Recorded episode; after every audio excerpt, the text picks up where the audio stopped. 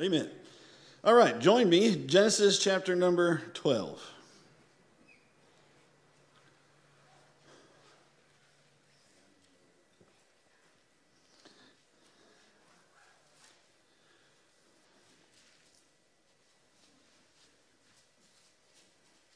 How many of you, while you were growing up, moved around a lot? Brother Larry did. Cheryl did. Brother Ted did. You did. You did. Um, anybody move more than 10 times in their youth? Brother Ted? Y'all? Do you know, remember how many times y'all moved?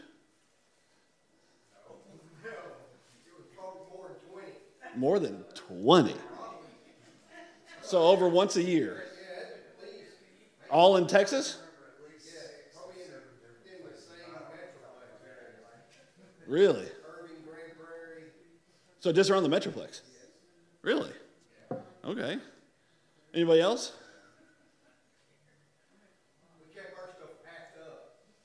You just kept it packed up. Kept a suitcase handy. Just once? Was that after you got married? All right. That's awesome. Yeah, has anybody just once you got into your house, this has always been where you all been? 30 years. Wow. That's awesome. 20? How long have you all been that years, Brother Ted? So once you got there, you're just like, I'm done. I'm done. Brother Charles, how long have you been at yours? Okay. Anybody else beat 30? Really? Wow. Wow. Um, wow. Wow, wow, wow. So, what we're about to read is the start of a very long journey for Abraham.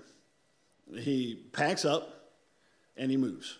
Now, just imagine, Brother Ted. Obviously, when we think of the Metroplex, obviously compared to the country, we think of a very small area.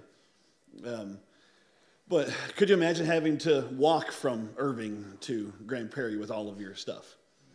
Goodness. Um, I don't know, maybe some of you had to do that. It's a horse and buggy, I'm not sure, but. Um,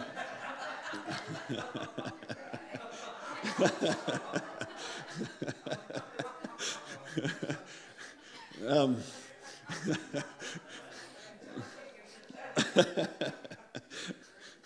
um, but I mean, just imagine here's Abraham. God calls him to move. I want you to get this in perspective. God tells him to pack up and move from where he is over 500 miles. 500 miles. It'd be like me telling Brother Ted, Brother Ted, God's calling you to the Alabama state line. Just get on 20. You don't even have to take a map. And just start walking towards the Alabama state line. Almost 500 miles. Could you imagine? But instead of just Brother Ted walking, he'd have to take his entire family. And he'd have to take all of his pets. Um, if he had any, you know, livestock, cattle, he'd have to take all them. And I mean, goodness, if they made 10 miles a day, right, that was a good day. Could you imagine the weather that they had to face? Um, could you imagine? We've no history. I mean, y'all, how many of you played that game, um, the Oregon Trail, right? What usually happened when you played that game? Someone died of dysentery, right? right? Weren't you so upset when you were in school playing that game and someone died of dysentery? Ah. uh, but as Abraham was, you know, some of the servants got sick. Um, could you imagine giving birth on a trip like this? Uh, all of the different things that they had to do, and probably some of them began to complain. Why are we moving? We had a good life. What's, why, why, is, why is he making us do this? All of these and for 500 miles, they just kept on walking. kept on walking. Let's see how that journey starts. Look at verse number four. So Abram departed. That's all the Bible tells us. So Abram departed. As the Lord has spoken unto him, and it gives us some details. His nephew Lot went with him. And here's the extra kicker. And Abram was 70 and 5 years old when he departed out of Haran. Listen, I don't know if I could physically survive walking for 500 miles, right? God asked a 75 year old man to go on a 500 mile journey with sandals. Verse number five. And Abram took Sarah, his wife, and Lot, his brother's son. But notice, he also took all of their substance that they had gathered. And you get the impression that's a lot of stuff. They didn't have a U Haul to rent, they didn't have movers. And the souls that they had gotten in Haran, and they went forth to go into the land of Canaan. And into the land, land of Canaan they came. I mean, how long does that take? 500 miles by foot. Verse 6 And Abram passed through the land unto the place of Sichem, unto the plain of Moreh, and the Canaanite was in the land. And the Lord appeared unto Abram and said, Unto thy seed will I give this land. And there builded he an altar unto the Lord. You need to underline that part. Who appeared unto him. And he removed from thence unto a mountain on the east of Bethel and pitched his tent, having Bethel on the west. So um, just consider um, when you, we, have talked about this some. Um, when Adam and Eve were kicked out of the garden, which way did they go? What direction? East. When the Tower of Babel happened, what way did they build it? East. Abram heads west. Again, we see this picture of the direction of going towards God, going west. And he pitched his tent toward the west. None of those words are in there by accident, they're all in there on purpose. And Hai on the east, and there he builded an altar unto the Lord. You need to underline that. And called upon the name of the Lord. And Abram journeyed, going on still toward the south. A couple of points very quickly. Number one, Abram's obedience. It took a little while. Took a little while. But Abram finally came to the place where he obeyed the Lord. It simply says in verse number four so Abram departed. He finally did it. You have to go all the way back to chapter 11, probably years before this. But he finally did it. Finally got there. They got to Haran. They stopped for a while. His dad had to pass away, get rid of the old lifestyle. He finally gets on the road. Don't know how long it was, but he finally obeyed God. Listen, this is not in my notes. You get this for free.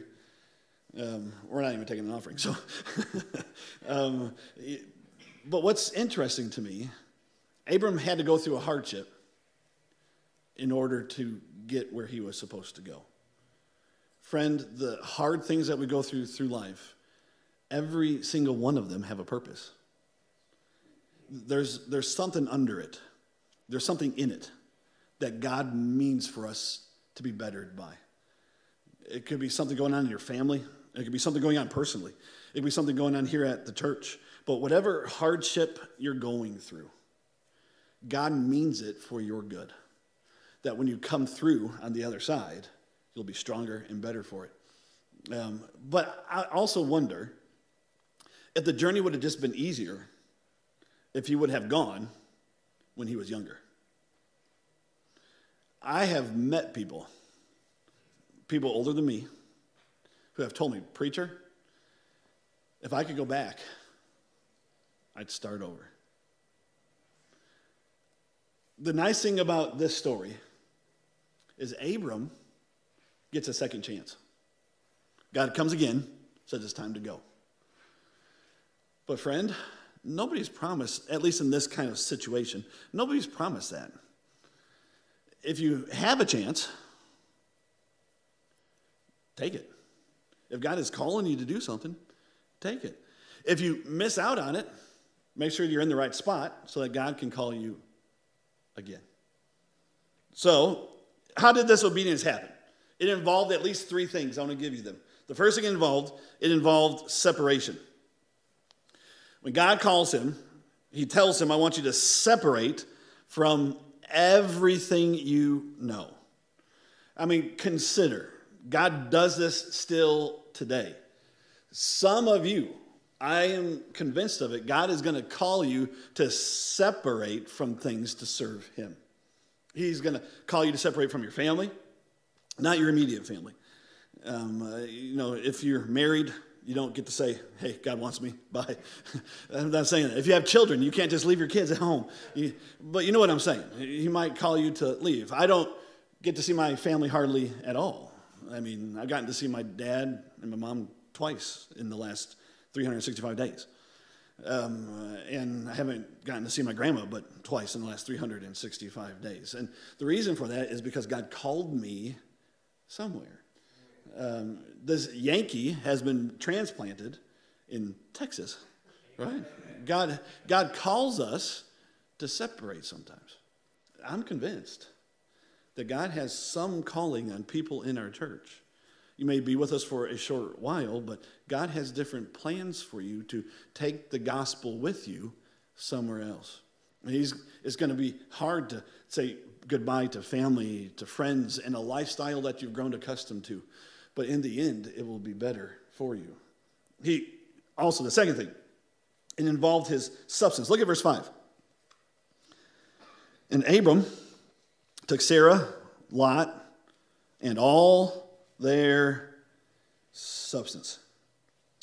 It tells us that Abram left to follow the Lord. He took everything that he'd owned with him on the trip. In other words, when the Lord got Abram, the Lord got everything Abram had. That's a good lesson. Abram didn't leave anything behind for the world to use. He took it all and he followed God. I am convinced that you can measure the level of commitment a person has by how much of their stuff they're willing to give up for God. Ooh, it got quiet. It got quiet. And listen, it's easy to be like, oh, yeah, preacher, you're not taking an offering tonight. Amen. I agree with you, preacher. But when the offering plate goes around, oh, that's my money. Friend, it's not your money, it's God's money. God's the one that provided everything you got. The skills you have for your job, God gave those to you. The, the opportunities you have in your job, God allowed those things to happen. He opened up doors for raises and promotions. All of that came from God Himself. And because of the blessings we have, we can kind of partition it and say, okay, well, I'll be faithful with the 10%. And listen, that's praise the Lord. People need to be faithful with the 10%. But it's all God's. And whatever I have, if God calls on me to give it or to use it for Him, I should say, Yes, Lord, yes. It's yours. It also involves surrender. The Bible tells us that Abram did as the Lord had spoken to him. Abraham learned early on that the secret to pleasing God is simply surrendering your will. Have you ever heard parodies of songs? I often like the parody better than the original. Anybody else?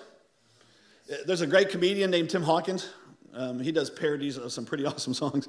Um, and you should look him up on YouTube tonight. It'll be a blessing, I promise. Um, And um, so I just imagine one of my favorite hymns is a song called I Surrender All.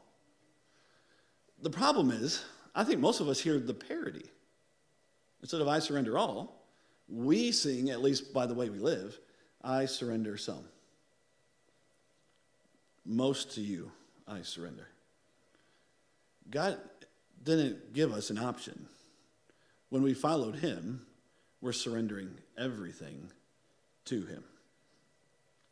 Number two. But what's interesting, before we get to number two, what's interesting, if you really study Abraham's life, and you can already see it in this passage, many people believe, at least by that day's standard, he could have been at least one of the wealthiest people to ever live.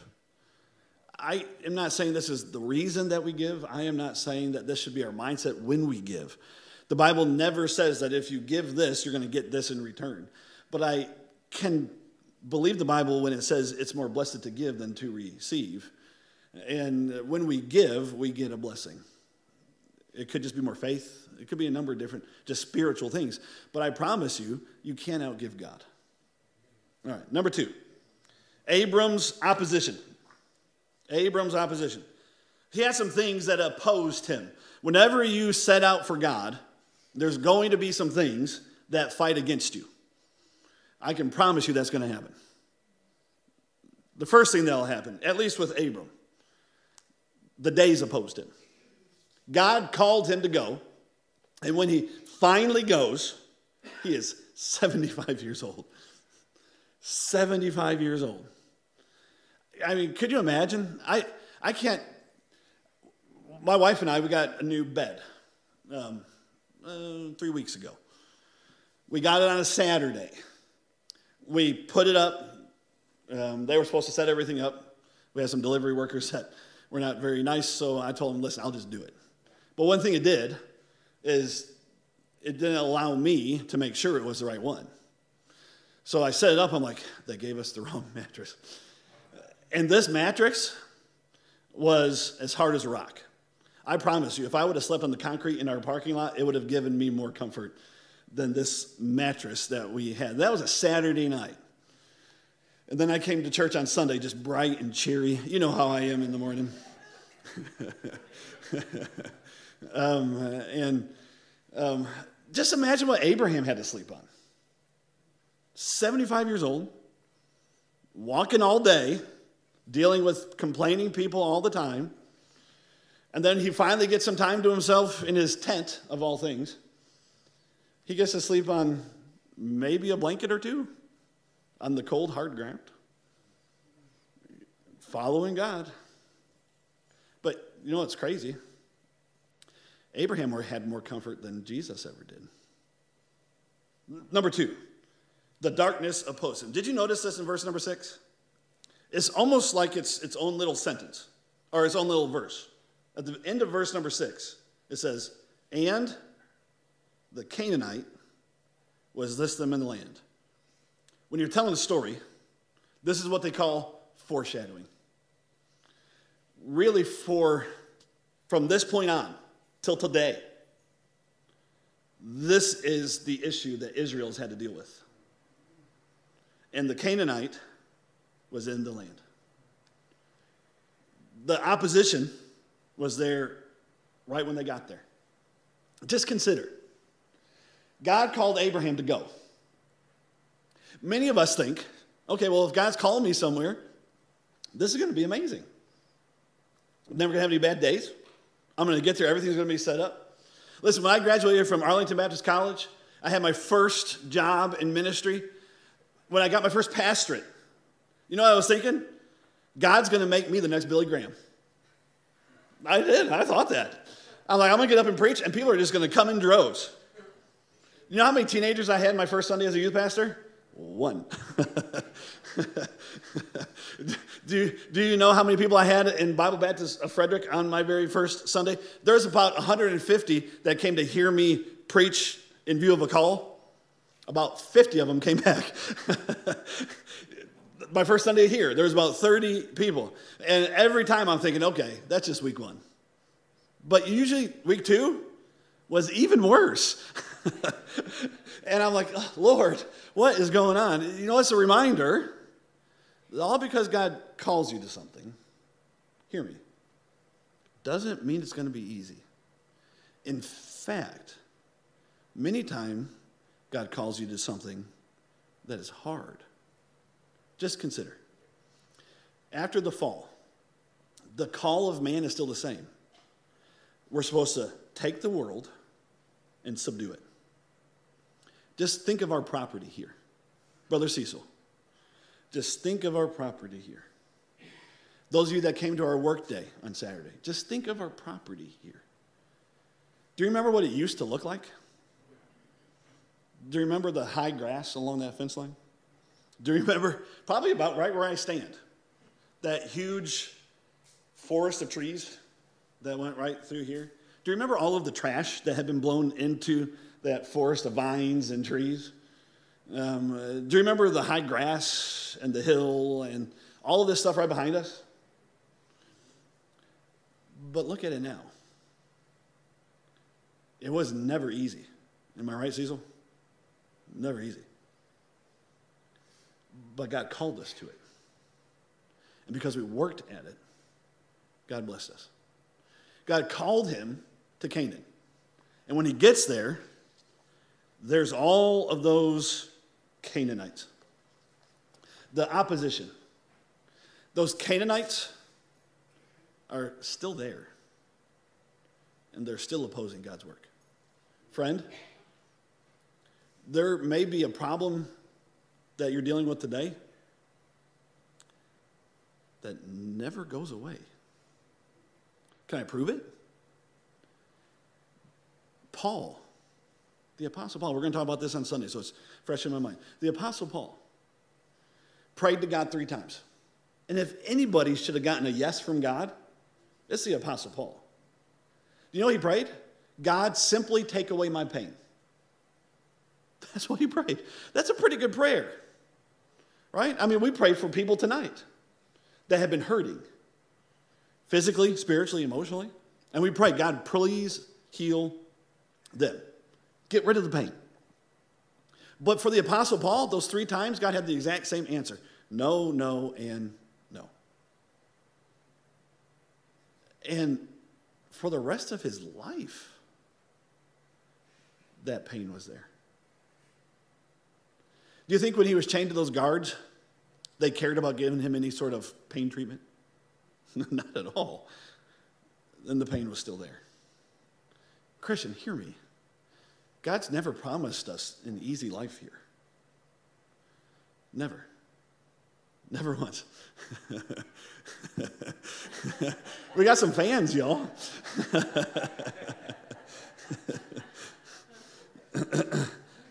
also, think and consider this the duties opposed him, the things God had called him to take with him, or the things that he just took with him, made it more difficult. I, I love my family. I, I love my family. When we go on trips, I'm grateful that they're there because it'd be terrible to travel all on my own. But can I tell you what would be easier? Traveling all on my own. I have driven from here to Michigan and here to Florida. And I promise you, those trips are the easiest trips I have. Um, uh, I, I have made it from here all the way past Little Rock without having to stop. That's amazing. Yeah, that's amazing. I have also, with certain people, have gone from here to Buc-ee's on I 30. and not always just because they have to go to the bathroom, but because it's Buc-ee's. And we had to stop at Buc-ee's. Um, but consider, as a dad, as the pastor, and some of you as parents, as husband and his wife, when you have them, you, you feel that sense of responsibility. Here is Abraham taking this entire family. Imagine how much worry he felt. when even just a servant got real sick. Imagine if someone broke a leg on the trip. Imagine the weight that he felt. None of them got called, right? The call was his. And because of that call, he's having to take all of these people with him. Imagine the burden. Friend, when God calls you to something, there's probably going to be a circle that it affects. And there's going to be a burden that comes with it. Number three, last major point Abraham's opportunities. I like these. I hope that you'll write really just these two things down. The first one, he gets to experience God's promise. Just consider. I want to show you this. Look with me at verse number seven. And the Lord appeared unto him, Abram, and said, Unto thy seed will I give you this land. So again, he's reaffirming this promise. I will give you this land.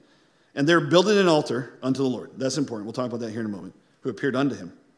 And we, he removed from thence unto a mountain on the east of Bethel. So, what he's doing, and you'll see this throughout the rest of this passage that we just read, he's going from place to place on his property. He's scoping out what God has promised. Just consider, he, he has noted that the Canaanite are there. He does that twice. The Canaanite are here. But we know he's thinking the entire time. They may live there, but God promised it to me. This is mine. Imagine the confidence this gave Abraham. Just consider what this meant. Here's a 75 year old man just strutting through town. Can you imagine? he, he's thinking, I could take them. I mean, consider if he got into a fight with these people, God promised him all of this stuff and a huge, a huge family. These are the enemies of God, and he's thinking, I got this. You know, I just picture him walking through as he's kicking up the dust. He's thinking, oh man, God promised me more of a seed than just the dust that I'm kicking up right now. Could you imagine as he's walking through this land, looking at the beauty of the area, thinking, God promised it all to me and my kin? This is mine. And he felt confidence from the promise. Can I give you a promise? Romans 8 28 says, All things work together for good Amen. to them that are called, to them that love God and are called according to his purpose. Friend, you know what I see today? I don't see Abram in a lot of people. I see scaredy cats. When we fight against the devil, remember, we're fighting a defeated foe. When, when we stand up and sing praises to God, we are singing from a place of victory. 1 Corinthians 15 tells us, But thanks be to God, which giveth us the victory through our Lord Jesus Christ. That should fill us with confidence. When we know God's word, we don't have to worry what anybody thinks as long as we follow God's word. He had confidence because of the promise. And here's where the confidence was rooted. The second thing, he enjoyed God's presence. Woo! This is good. Do you notice what he does? Look at verse number seven again. Unto Thy seed will I give this land. Right after God says this. And right there builded he in altar. Verse number eight. And he removed from thence unto a mountain on the east of Bethel and pitched his tent, having Bethel on the west, Hai on the east. And there he builded an altar on the Lord. So not only did Abram travel 500 miles, but you get the impression that every time he stopped, he built an altar. Could you imagine? I don't know about you, but there's some Sundays, shoot, come on, church. There's some Wednesday nights. I'm just tired. Come on. I see it in you. You don't have to hide it. I see it. But here's Abram, 75 years old, sleeping on the ground, traveling 500 miles by foot complaining people. And he still takes the time, at least on two occasions here, and we'll see that more in the story as we go through it, that when he stops, he builds an altar and worships God. Do you know who noticed all of that? All of his family and all of his servants. Church, church. Our culture does a great job of making us busy. It does a great job of robbing us of the time we think we so desperately need to do something else, to do what is most important. And then once we're done doing all of the things on our to do list, we're whipped and we're tired. And we fail to worship God like we should. I mean, even tonight, you don't have to say, but I understand some just came because we have a kids class or a teen class. Or some just came because of, well, it's Wednesday, I got to go. But here's Abram. And he has learned to enjoy the presence of God. Family. When was the last time you stripped everything else away? And you just came to God, not just here, but in your homes, at work, and you enjoyed the presence of God. And you and you rested knowing that yeah i got problems but my god's got the strength. And you and you stripped away all of the problems all of the difficulties of your life and you said though life may be hard my god is better. My god is good. And i will praise him for his goodness today when was the last time that you allowed worship not to be confined to the first part of our Sunday morning worship service? But it hit you on a Thursday or on a Saturday. Maybe tonight you'll take the time, even after you get home from church, just to build a makeshift altar. You'll grab your Bible and you'll pray. And you know who'll notice? Your family. Why is mama reading her Bible? Why is daddy doing a devotion with mama? Can I be a part, mama? And from there, maybe you become a position where after you're done with the travel for the day, you take the time to build an altar and worship God. Think about it. I think the root for his confidence wasn't just the promise of God, it was God. Abram learned a simple lesson the joy of the Lord is my strength. How do you get that? You can't just conjure it up. You can't work it out. You just are with the Lord. And as you're with Him, you'll notice His goodness. And from His goodness, you'll get strength. Isn't that amazing? The joy of the Lord is my strength. So here's what I think. Just consider. I don't know about Brother Ted if he tries to get to Alabama tonight or not. I don't know. Um, uh, but if he made it to the other side of South Dallas, he laid down and he got up the next day. How do you think Brother Ted would feel the next morning? Especially if he just slept on the side of the road. How do you think he would feel? I mean, he'd be sore. I mean, goodness, right? just imagine, right? And then he did it again and again and again and again.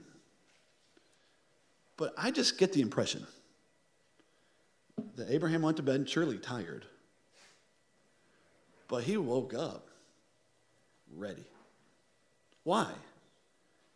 Because at the end of the day, he worshiped God. And he went to bed with the joy of the Lord. And then he woke up with the joy of the Lord. And it was the strength to keep going. The strength to keep going.